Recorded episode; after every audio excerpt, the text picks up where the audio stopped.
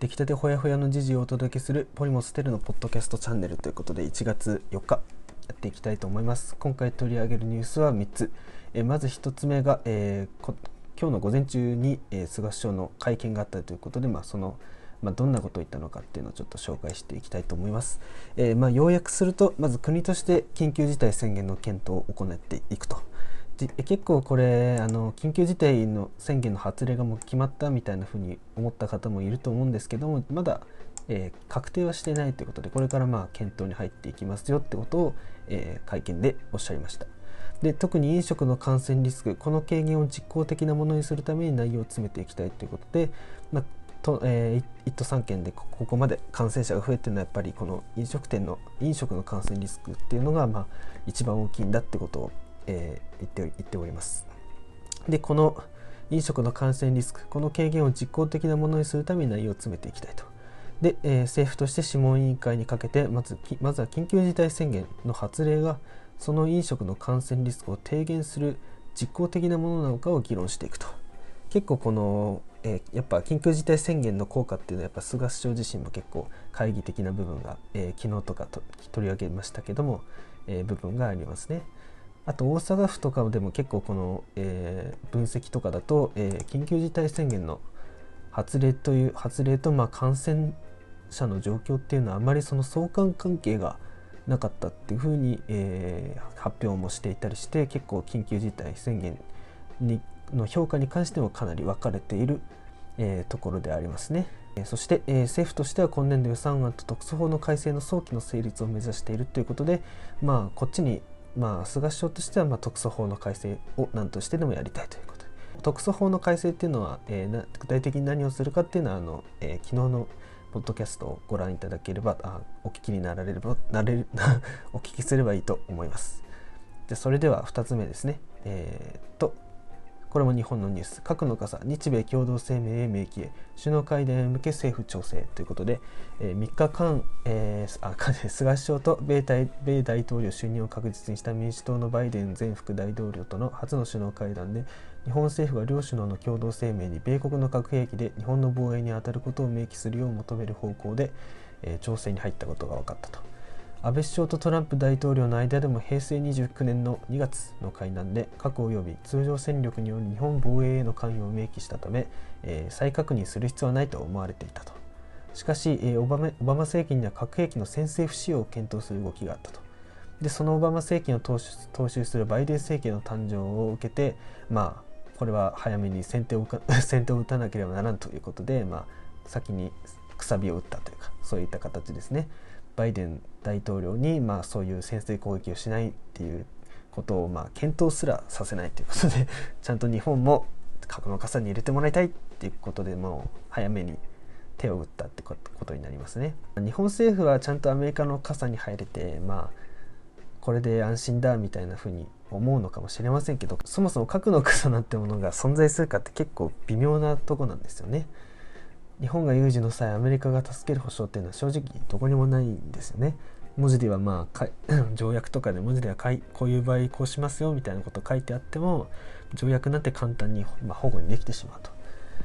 で同盟え核の傘っていうのは同盟国に対する核攻撃に対して核による報復をすることを事前に宣言することで核攻撃の意図を挫折させる理論ということでしかし仮に中国が日本に核攻撃をした場合アメリカが報復として核攻撃をするかっていうのは疑問が残りますね。なぜなら報復核攻撃をした場合中国が、えー、なので核中国は報復の核兵器をアメリカに向けてすることがまた想定されるということで、まあ、日本のため仮に中国が日本に攻撃をした場合、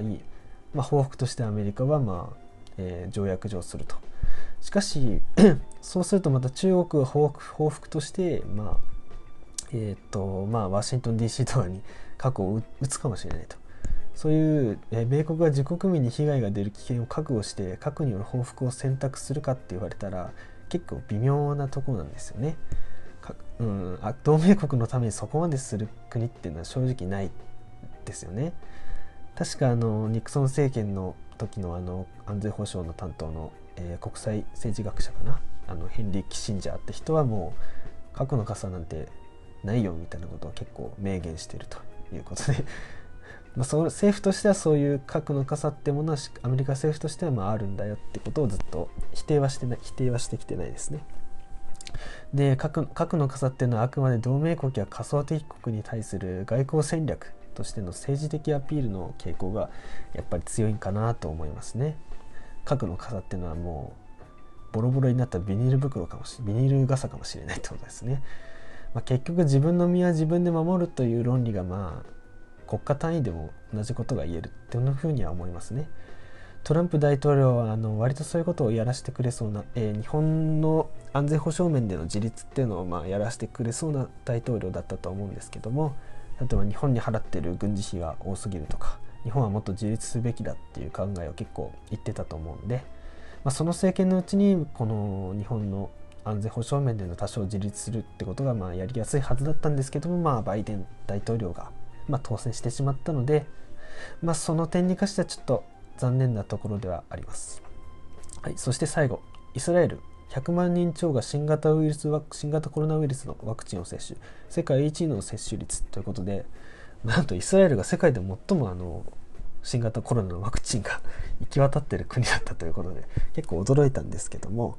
数字で見てみるとイスラエルの100人当たりの接種率は11.55%で世界最高と。